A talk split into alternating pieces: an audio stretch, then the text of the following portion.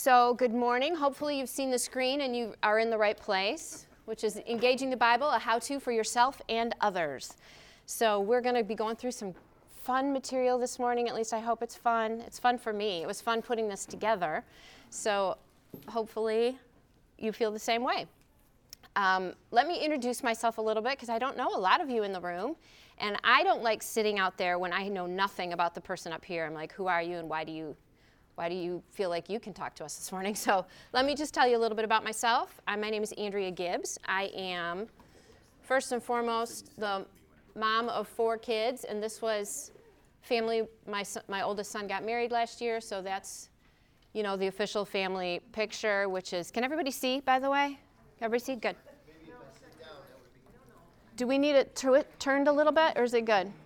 So anyway, I wanted to show you this beautiful family photo because I'm really going to show you. This is really what our family looks like. that's Christmas Eve, and that's this is a little more accurate. Dogs and crazy people and in-laws and outlaws and all that stuff. Um, my other job, besides this, is I am the director of the internship program here at Kensington. So yeah, Cassie's an intern. Nathan was an intern last year. Bree's an intern.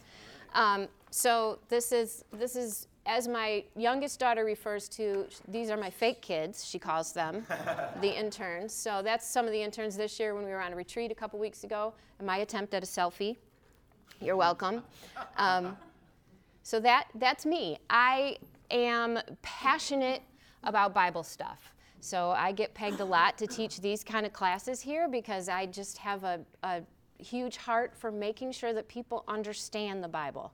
Um, not even the specific little details of the Bible, but more like the overarching picture of the Bible, because I think that's so helpful, especially, and you're here today because you want to know how do I engage the Bible with other people, and then how do I engage it with myself. So let's talk about some of the big picture ideas of the Bible this morning. That's what we're going to do. Hopefully, that's why you're here. If not, just smile and nod anyway, so I don't feel awkward. So we'll do that. Um, and I have, this is the first time I've taught this class, like we've put this one together. So um, I got super excited and got a ton of information together, and I have a lot to cover in our 50 minutes. So hopefully we get through it all. We will. I'll, I, am just saying, buckle up. That's all. I'm just saying, here we go. It's going to be good. Um, because I love this stuff. So here's where we're headed. Let me tell you where we're headed this morning. First things first, my little title, we're going to talk about since we're engaging the Bible, wanting to engage the Bible with people and ourselves, we need to talk about what is the Bible? What, what it, so, first, we're going to talk about what the Bible is not, and then we're going to talk about what the Bible is. And I want to tell you, too, some of this stuff may be old news for some of you. Um, I'm looking out and I see some faces that I know. You've been around forever. Um, this may be really old news for you, but I want you to look and think through what we're going to talk about this morning through the lens of how, making sure that you're engaging well with others with this information. Okay, so if this is review for you, think of it that way. How am I using this with the people around me? So that's that's what we're first things first. We're going to talk about what the Bible is not and then what it is. And then we're going to move into a section where we talk about how do I engage the Bible with others. So we'll do that because that's kind of why you're here. And then how do I engage the Bible for myself? So that's where we're headed this morning. Sound good? Awesome. Great, so let's just jump in. We're going to start, the stuff that we're going to cover first is really big and broad, and then by the end of our time this morning, we're going to be super focused and practical, boots on the ground stuff. So, big to little is where we're headed. So, first things first, let's talk about what the Bible is not this morning. What the Bible is not. Because I've been thinking about this a lot lately. Actually, my husband Greg and I have been spending a lot of time the past, I don't know, a couple of years, kind of processing. We grew up in a tradition that was very strict on here's what the Bible is, and you don't, everybody understands it, and there's, there's no way around that. It's just what it is. Speaking of my husband, Greg, I'll probably say, hey, Greg, what do you think of, you know what, I don't need those anymore. I got Ryan to print oh, stuff for me. Thank you. Yeah, we couldn't get the printers to work, so your uh, outline, I'm like texting Greg at home, print this and bring it to me. Yeah, I just put up a family Christmas. Sorry. Everyone has now seen you in your pajamas, Greg. Sorry about that. So what? Yes, they're scarred for life seeing you in your pajamas. Okay, so what the Bible is not, I was telling you, we grew up in a tradition where things were very, very strict and stringent. And lately we've been kind of sitting down and going, um, hey, what, what is the Bible? And how can we think outside the lines? And oh my gosh, there's people that think a little differently than we do about things. And what do we believe? So, a lot of what I'm going to sh- say to you right now, you may disagree with me, and that is a okay. That's kind of um, the whole point, to be honest. So, if you disagree with me, keep it to yourself. No, I'm kidding. You can. You, I don't even mind if you raise your hand and say, I'm, I don't agree with that. And I'll say, okay, fine, but my next point is this. So, but we're just, that's okay. So, just bear with me in this stuff and know that I'm on a journey with this, so I'm taking you with me this morning. So, what the Bible is not the Bible is not a science textbook. Is that shocking to anybody? Does that, that, because I was kind of raised that it was, to be honest with you. The Bible is not a, a science textbook. So, what I want to do is put these phrases up there, what it is not, and then I want to talk about um, why does that matter? Why does it matter that the science isn't a textbook? Or more importantly, um, why does it matter when you're engaging the Bible with people? Why does that matter? So here's why it matters that the science is not a text, it's not a science textbook. Because we lose credibility with people when we say that the Bible is a science textbook, um, because that's not what it's meant to be. And we're going to get to a little, we'll get to a little bit down the road what's what it's meant to be. But it's a category hop to say, here's the Bible, it's a science textbook, when that's not what it meant to be. Um, people can write you off. Because how many people have you heard get hung up on things like, um, so Jonah, some guy was inside the belly of a whale for three days? How did that work? Why didn't he digest? What's the, you know, all of these questions that people have is because that story wasn't meant to be a scientific story. It's not a science t- textbook. Okay, what else is the Bible not? It is not an instruction manual. That one, that one gets me too. Why does it matter? Why does this matter when you're engaging with the Bible? That it's not an instruction manual. Because people will get disillusioned and confused, possibly hurt, and again, write you off. Um, for instance, how many of you grew up hearing the verse, um, or maybe not grew up, you've heard it later in life train up a child in the way he should go, and when he is old, he will not depart from it? Right? How many people do you know trained up their child in the way they should go, and when they were old, they departed from it? And they're left going, What do I do with this Bible now? Because it's an instruction manual for my life, and this didn't work. Well, you know why? Because it's not an instruction manual. That's not the intent. And again, we're going to get to what the Bible is in a minute. It's not an instruction manual. Um, it, here's another example. Um, people can take things out of context if you think it's an instruction manual. For instance, um, Paul talks about women wearing head coverings, right? Have you read those, those passages? Um, what do we do with that? I'm looking around. None of us have head coverings, for the men, few men. None of us women have head coverings on because it's that passage was not meant to be exactly a um, one for one instruction for our lives today. Uh, I was asking a friend, what do you hear when, when if I said to you that the Bible was an instruction manual, how does that strike you? And her answer was, that makes it sound like the Bible is a judgmental list of rules um, opposed to, as opposed to the story of love that it's really supposed to be. So it's not an instruction manual. The Bible is not written to people in the 21st century, right? What was it? Does anybody know? When was the Bible written? A long period of time. That's right. And we're, I'm actually, we'll get to that in a second. But it was not written yesterday or even in this century. Um, the Bible was written for us, that's true, but it was not written to us. It was written to a specific group of people, different parts of it, in specific parts of time. What we're doing when we have the Bible is we're peering into a time in history, a specific time when that passage was written, so that we can know what the heart of God was at that time in history. And then we can extrapolate that from that. But it's not written to us today. Um, for instance, here's, here's one the head covering thing again. Um, if we were taking, if it were written to us today, then all of us women would have our head covers, right? We'd have our heads covered up. But here's the thing this is interesting. I just heard, learned this from Steve and Paula Andrews when they were on a trip to the Middle East recently. They learned that in that era, when, that, when Paul wrote that command for women to cover their heads, it was written in a time when the early church had um, all kinds of people joining the early church. And in those days, temple prostitute that was a big thing. There would each each town would have a temple and they would have prostitutes in the temple and that was part of the worship. And to be identified as a temple prostitute you shaved your head.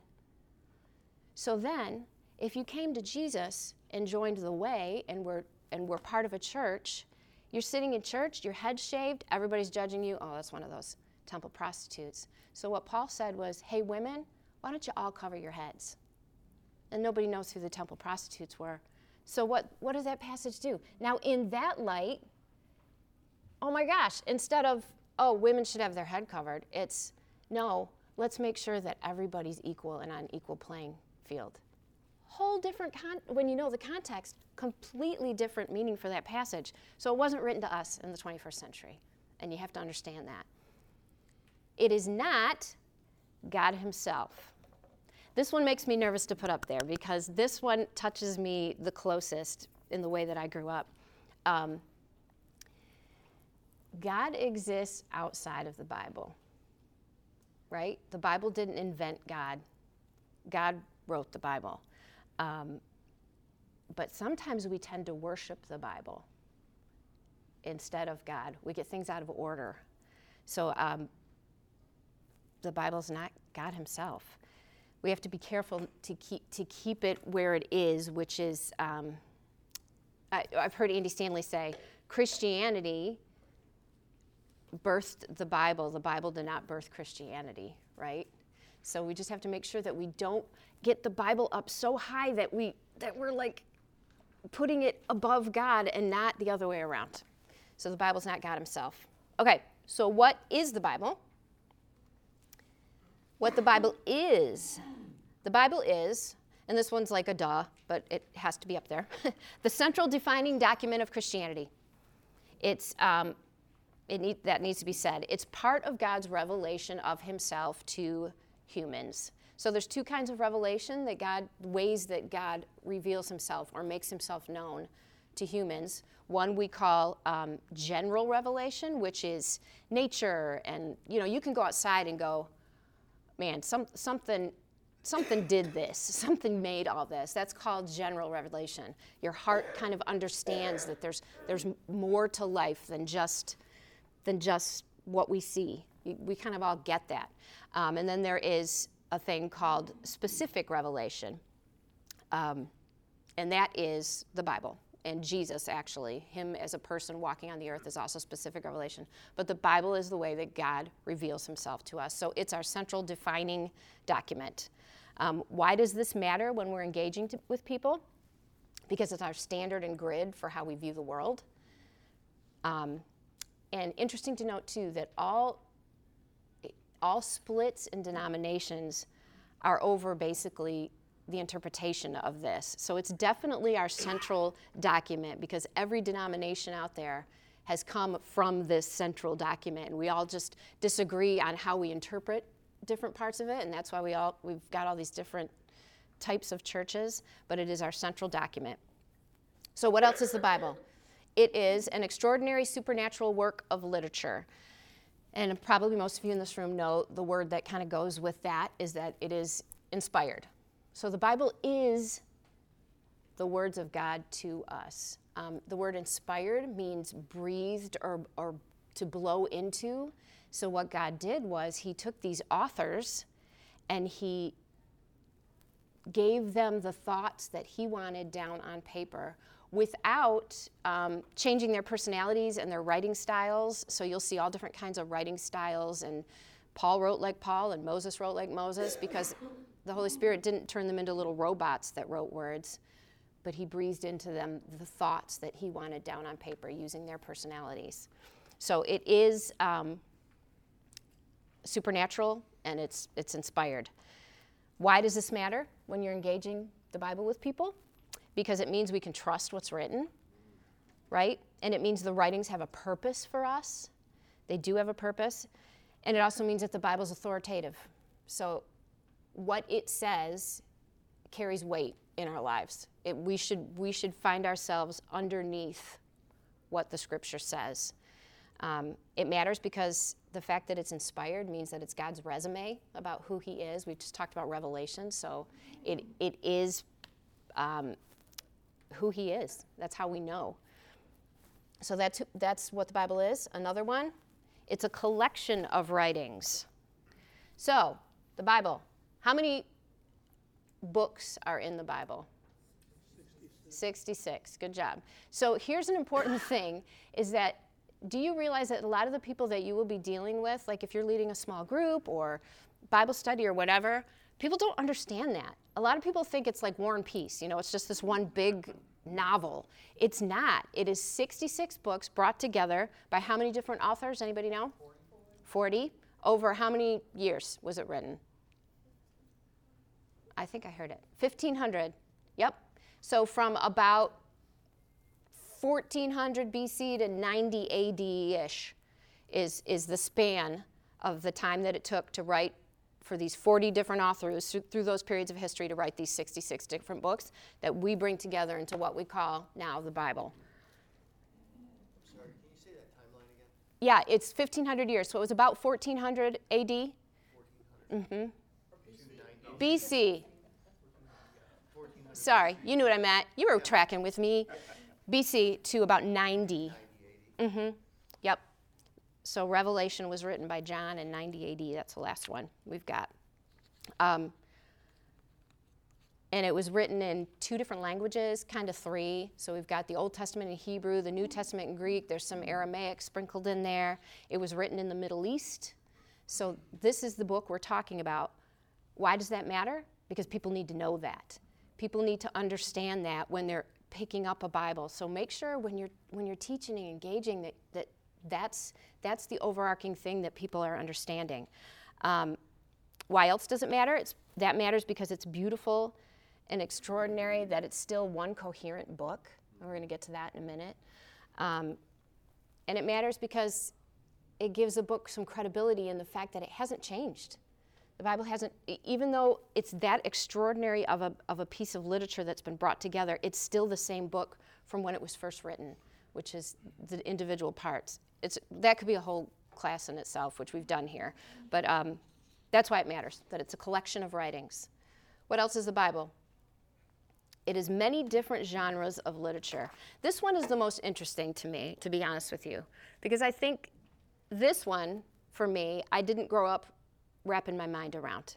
The fact that here's the different kinds of literature you have in the Bible you've got poetry, you've got apocalyptic literature, you've got parables, you've got historical narrative, you've got wisdom literature, prophetic literature, persuasive writing. I think I don't even think that's an exhaustive list. So these are all the different genres of writing that those 40 different authors used through those 1500 years when they were writing. So why do you think that would matter? Why, when we are engaging with the Bible, why is it important to know that it was written with many different genre styles? Nathan. Because I read poetry different than I read a textbook, or I Right. read um, music differently than I read a sci-fi novel. Yep. And we know those because we pick up different books. Yep. But when you're flipping through one book, then it can be very different to interpret Right. those. Right, to interpret. You're expecting different things from the different genres, right? Any other thoughts? Right. Yeah, that's the beautiful part too. I, lo- I love that part of it that that some people are going to open up to God more through a poetry reading and some want you know, they want the writings of Paul that are lists of things that here's how you act and do. Yeah. And some of them are parables and some of them are documented history. Right. And you need to know the difference, right? Yeah. And we all learn differently. Yes. Yes. When we read, some people can l- read it and learn it, understand it. Yep. Other people read poetry and don't get it, so. Right. There's other differences. Are you agreeing? You read poetry and don't get it, or do you? No, I'm just seeing a friend over Oh, okay. I thought you were like, that's me. That's funny. totally, totally. So that's uh, that's just fascinating to me. That's why it's so important that you understand what genre are you reading in the particular place that you're reading or teaching from at that given time. Because if you're there are people out there that think that the book of Jonah is more poetic and and it's it's more of a parable type story. So if it is, I don't know. I'm I'm going to get in so much trouble up here today. It's okay. But my point is, don't go to the don't go to the death on something if you're not understanding what kind of genre of literature it is to begin with. So that's that's super important. Um, and another cool thing about the different genres is it allows us to see different sides of God in, in light of different genres. There's a beautiful part of God that we see in the poetry, and there's a beautiful part of God that we see in the historical narrative and how he related to people. And so we get a, a better view of God through the different genres too. So that's what the Bible is. What else? It's one overarching story. So, all that being said, all the fact that it was written 1500 years, 40 authors, 66 different books brought together into one volume, it still has supernaturally one storyline through the whole thing, which I want to tell you really quickly. Um, if, you, if any of you have taken Bible Basics, you've seen this, and so I'm going to fly through this right now. But I feel like, again, as you engaging the Bible with the people around you and for yourself, you need to know what the overarching storyline to the Bible is, or else nothing is going to make sense. So here it is. Um, if this were the story of the Bible, this timeline represents the Bible itself. Down here we've got Genesis. I'm going to sit. And then down there we've got the book of Revelation. So there's our timeline of the Bible. What happens in Genesis? Creation. creation. We've got the creation of the world. What happens in Revelation? New creation. So, yep. So we've got creation and creation. But the word I like to use is perfection. So when God created the world in the beginning of the story, everything was perfect. It was 100% perfect. Most importantly, our relationship with God was perfect. So that's what we see at the beginning of the Bible. But then what entered the picture to kind of. Exactly. You guys know this story. It's just good to hear it again. Oh, wait, let me, I jumped ahead. At the end of the story, we know that everything is perfect again. So we've got the beginning and the end of the Bible perfection with our relationship with God, and at the end, again, perfection of the earth and our relationship with God. But then sin entered the picture, broke that perfection. That's at the very beginning of the Bible, first book, first couple chapters. The whole rest of the Bible is God bringing about a solution to the problem of sin.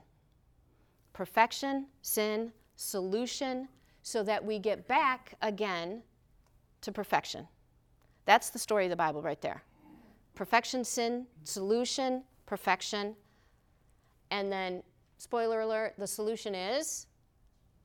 Thank you. What's the, the answer? Everyone, the solution is Jesus. And then we've got the Bible, basically, it's broken into two sections Old Testament and New Testament. The Old Testament points to the fact, it basically the whole Old Testament builds the case that we need a solution. And the, and the whole um, New Testament explains what that solution is. That's the story of the Bible. So if you know, if you hopped on an elevator with somebody and you had 30 seconds before they got off on their floor and they turned to you and said, Hey, what's the Bible all about anyway? You could say, Well, it's a big old book full of tons of different books that are pulled together over a bunch of bunch of years, but basically it has one story, and it's that everything was perfect when God made us. Our relationship with Him was perfect, but people sinned and screwed that up. So God spent time bringing about a solution to that problem. That solution is Jesus, and one day Jesus is coming back to make everything perfect again for the people who accept Him as the solution. That's the story of the Bible. So it does have one overarching story. So, what's, um, why does that matter when you're engaging people? Why does it matter to know the story when you're engaging people? Um, because everything should be read through this lens. It's really helpful. If you're in a part of scripture that you're like, I do not understand this. What, why in the Old Testament, in this passage I'm reading, is God sound so angry? Why? Well, first of all, understand what genre of literature you're writing, but then think to yourself, well, what's the overarching story? We're getting to the fact that God has a solution for the fact that there's all this messed up sin. He's, and, and people can't fix it themselves. So we're getting there. We're getting there. So that's, does that make sense? That it's important to know the story, the overarching story. Um, cool. Anybody have any questions so far? I feel like I'm going 900 miles an hour, so everybody breathe. Good. What time is it? I do not have my watch. 9:28. Oh, we're doing so good. Awesome.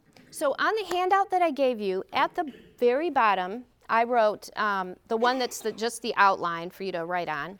It says, please watch this series of videos. Um, the Bible Project. How many of you have, I should ask, who hasn't heard of the Bible Project? Just maybe a couple people. Okay, good.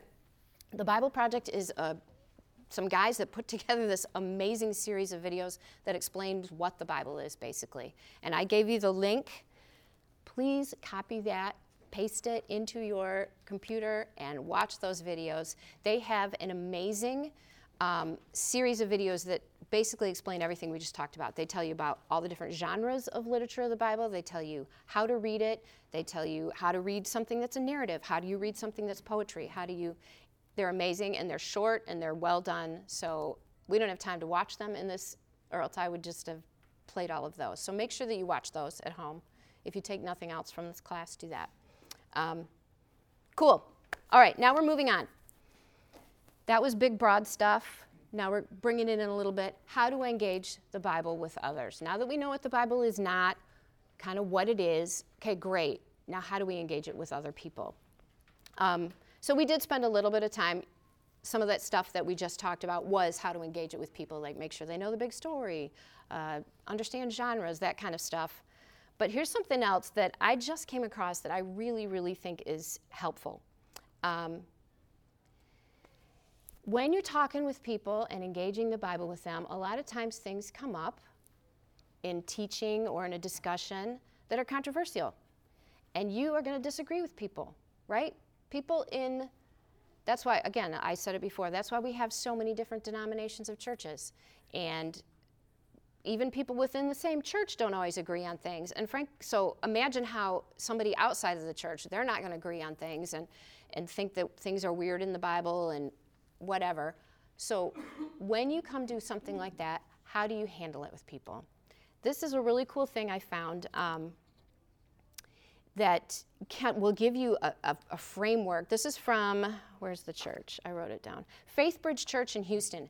This is on their website, and I, I just thought it was super help, helpful. So, is it whatever you're talking about, is it a hill that you should die on? Well, that depends. Is it a conviction, a persuasion, or an opinion? so, this is just a framework, again, for you to hang some things in. Um, whatever topic you're talking about, is it a conviction? Meaning, is it a core Christian belief that I that it, core Christians believe that these things are essential to Christianity? Those are hills you die on, right? Things like salvation, uh, the deity of Jesus, resurrection of Jesus, those core things that are of our faith. Those are things that you would a hill to die on. Or is the thing you're talking about, is it a persuasion? So you can tell we're, we're, going from really important to not important at all. So is it a persuasion, which is kind of the next level down? It's a belief about which I have persuasions, though recognizing many biblical Christians have drawn different conclusions, such as spiritual gifts, speaking in tongues, um, baptism as, as whatever, baptism, how do we do it? Um, women in ministry. There's lots of different topics that some of you are like, ooh. But remember, those things are persuasions. They're not the core of Christianity beliefs. They're, they're the next level down, they're persuasion. So those are things that, you know, maybe you want to argue with somebody, but it's not a hill to die on. Um, and then we get down to even, even less, which is opinions. And those are topics about which I would welcome an opinion, but I would not even bother arguing about. Um, things like what musical style is the best in church, or you know, which Bible translation's the best one. Just opinions. So I, I love how Faithbridge Church actually on their website, they've got a little statement that says, um, we, we're happy to, i should have just put it up here because now i'm going to word it really goofy. But they're, they're happy to work with people that have the same convictions as them and then persuasions and opinions. Sure come on we'll all be on the same team and we'll just we'll just agree to disagree on some of that stuff and it doesn't matter. So that's that's a good way this i just felt like this was a really good way to engage the bible with other people and keep your head in a good place while you're doing it. So that's that's engaging with others. All right, let's move on. How do I engage the Bible for myself? So here's how we're going to get super practical today, because um, I told you we're going to start with thoughts and get down to some really boots on the ground practical stuff. That's this stuff right here. How do I engage the Bible for myself? Um, let me get to that page in my notes. First, you want to get yourself a good study Bible. And again, a lot of you sitting here, I know you, you're like, hello, I've been doing this for years. But just remember, the people around you don't know this stuff. So let me review it with you so it's fresh in your brain so when you're dealing with others, you can help them.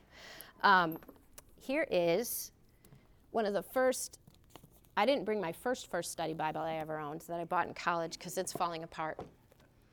Um, but this is the second one I ever bought. Look, it's just like a paperback. Who cares? Like, I can throw it in my car, it doesn't matter.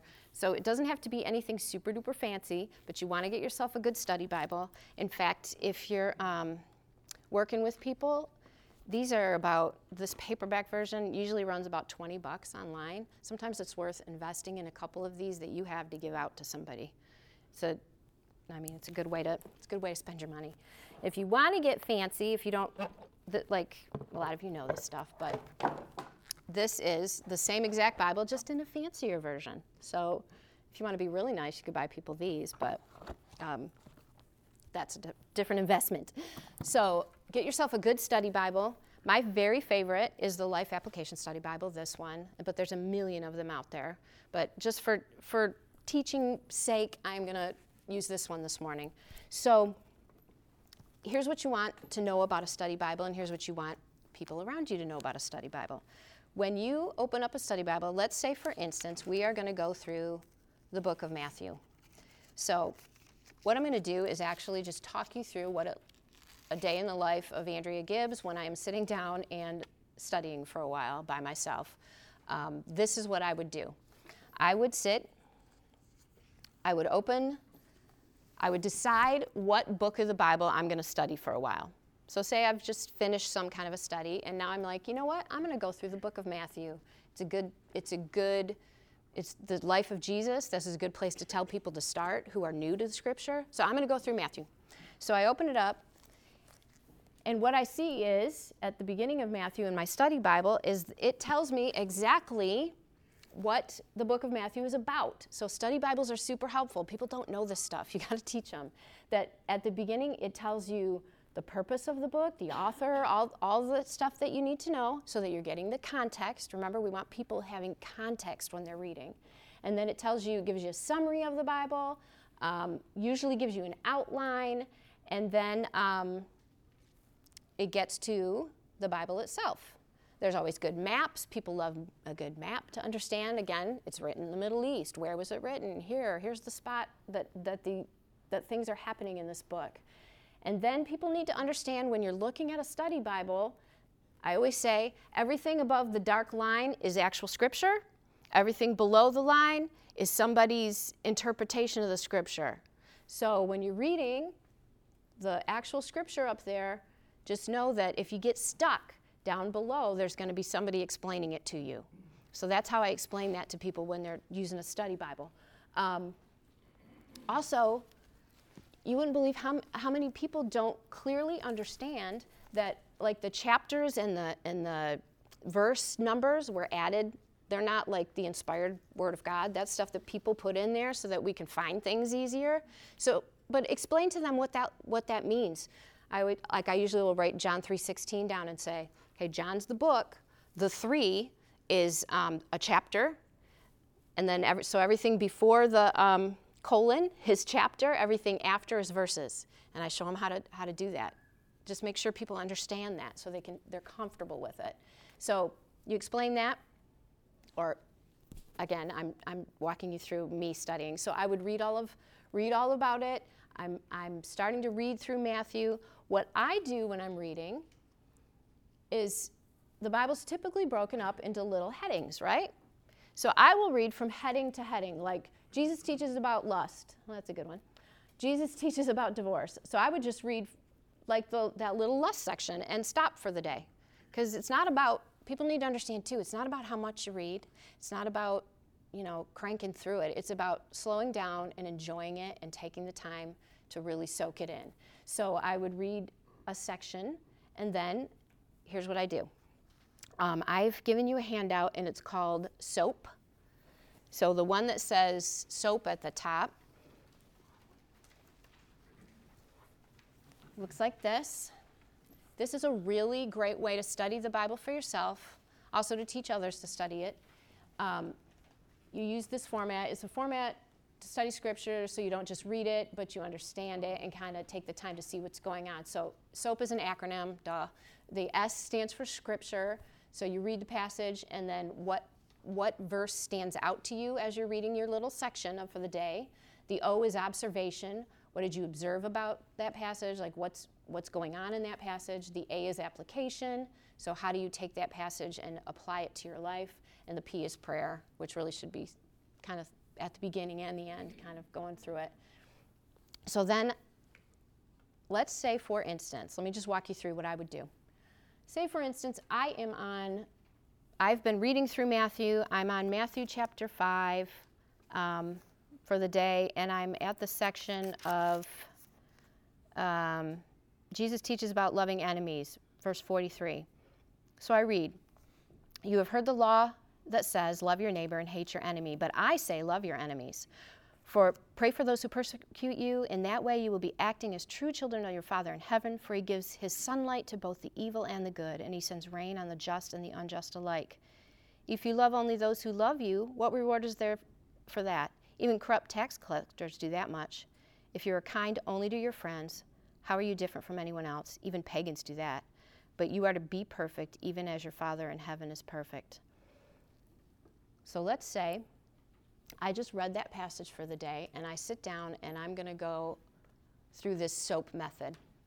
Um, first of all, I would not have this page. I'd probably have a journal sitting out, and I'd be writing all this stuff down in a journal, but just for for teaching purposes, I, this is what I would do. I would say, okay, S, scripture, what part of this is sticking out to me today? So I actually did this and I wrote stuff down for you. So what's sticking out to me today? Um, I wrote, but you are to be perfect, even as your Father in heaven is perfect. That's that verse uh, stood out to me for some reason. He gives sunlight to both the evil and the good. Love that. Observation. Who did what where? I'm thinking, okay, I know because I've been reading through Matthew, right? I've been reading a little section every day, and I read all that stuff at the beginning. I know that where I am in the passage, because I'm taking this in context, I know that this is Jesus talking. I know that he's talking to a large crowd of Jews. He just gave his famous, what is now famous, it wasn't then, of course, his um, Beatitudes, you know. So he's, I've learned that he's in Capernaum, he's on a mountainside, he's teaching people and it's a big, large crowd. So I write that down. Um, what does God want me to know about this passage? That's the next thing I ask myself. Um, and as I sit and kind of think about it, I think to summarize that passage in my brain, he, he, he wants me to really act like a follower of Jesus. To really act like a follower of Jesus, I have to love people who are hard for me to love. And then I wrote down, it says at the end, this is how to be perfect. I'm like, huh. So I, I make a little mental note there because that's interesting to me. This is how to be perfect. And then, then the next thing I ask myself, and this isn't actually um, on the soap thing, but I think this is a great question. I would add it to mine if I were you. What does this teach me about the heart, heart of God? It teaches me that His love is for everybody. It is on there? Okay, good. good. I didn't think it was. That's one of my favorite questions. What does this teach me about the heart of God? that he's to love everybody. Okay, then back up for a second. Something really stood out to me, and this is what you want to watch for is when you're studying what sticks out. To me, that very last thing in this passage, um, th- this is how to be perfect. Be perfect as you are to be perfect, even as your Father in heaven is perfect. I read that and I go, perfect. I can't be perfect. How do I be perfect? Because perfect to us in our modern day English means doing everything exactly right, right? That's what perfect means. But this is a little trick that I love so much. This is so fun to me. Um, I then, this is, so this, this is study like 101. Now I'm going to give you studying 201.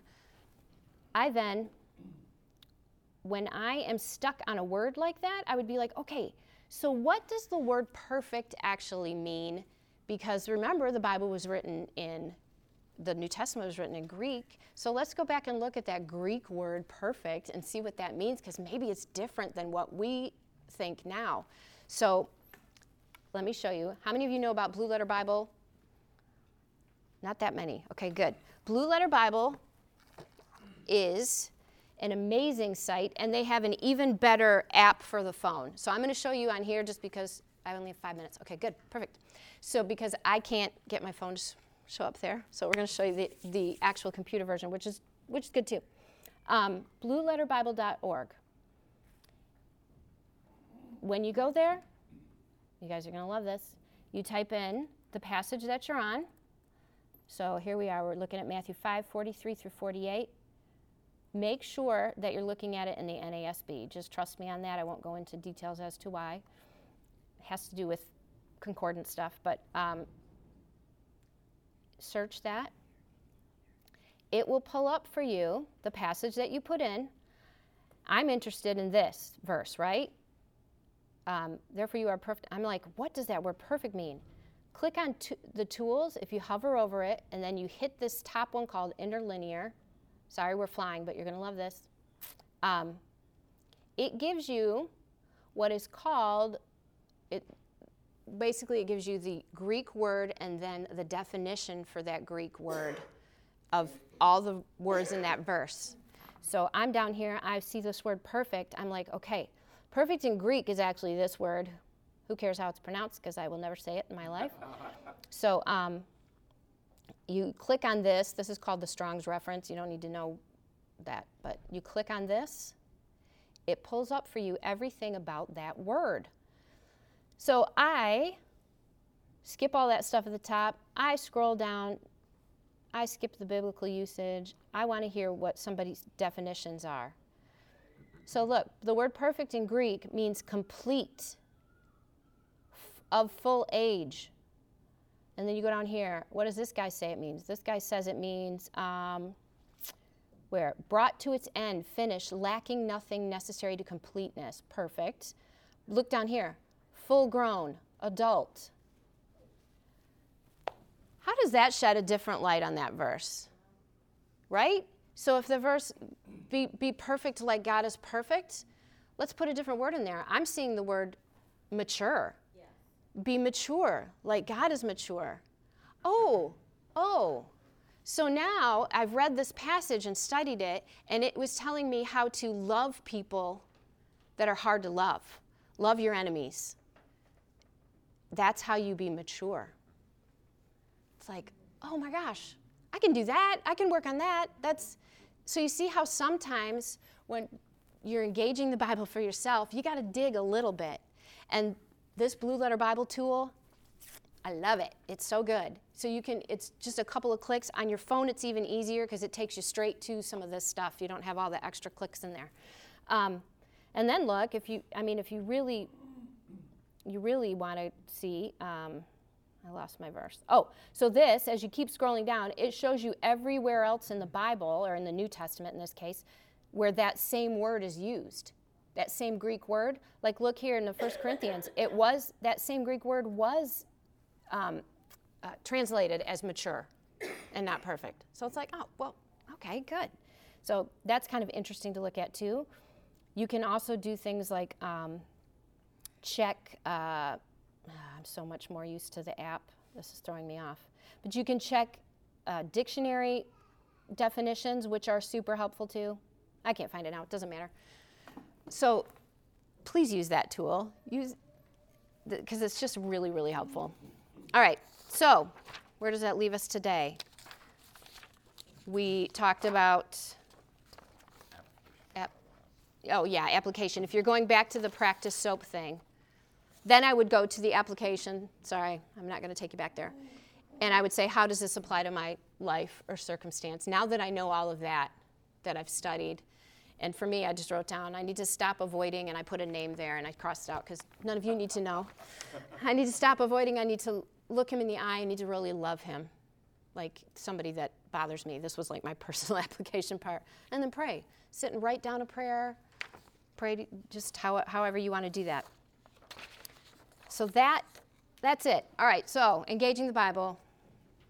We talked a lot. I'm sorry about all of the information I gave you today. We went from lots to very practical, but you got the what the Bible is not, what it is, and how you can help people with that, how to engage it with others, gave you a little bit of framework on, on that kind of stuff, and then really practical stuff. How do I sit down and, and actually study this thing? So hopefully this was helpful. Let me pray and send you on out of here. All right, Jesus, thanks for this group that was willing to come in and really dive into what it means to look at your word and engage it with themselves, engage it with other people.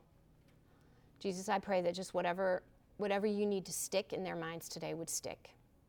Just um, bless these people, send them out of here, and give them a, a great day. I pray that they feel your love. In your name, Amen. Thanks, everybody. Yeah, have a have a great next session.